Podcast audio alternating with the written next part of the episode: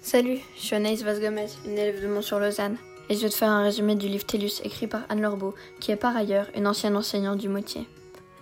C'est l'histoire de Ninao, une jeune fille sportive et solitaire qui vit dans notre futur. Une planète complètement détruite, un paysage de béton, des affreux gélules nutritives à manger, plus de verdure et plus d'animaux.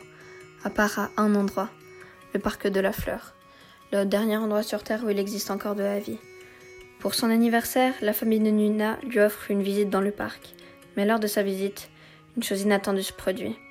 La directrice du parc, Amanda de la Fleur, offre l'opportunité à toutes les personnes actuellement dans le parc de sauver le monde. Seule condition, un apprentissage de 12 semaines avec des cours et des entraînements doit être suivi, et durant ces 12 semaines, pas le droit de sortir du parc. Amanda a acheté une planète au gouvernement, se nommant Tellus. Elle veut installer la population humaine pour un nouveau départ. Son projet est une nouvelle chance pour l'humanité. Nina, très intéressée par cette offre, se porte volontaire, mais tout ne se passe pas comme prévu.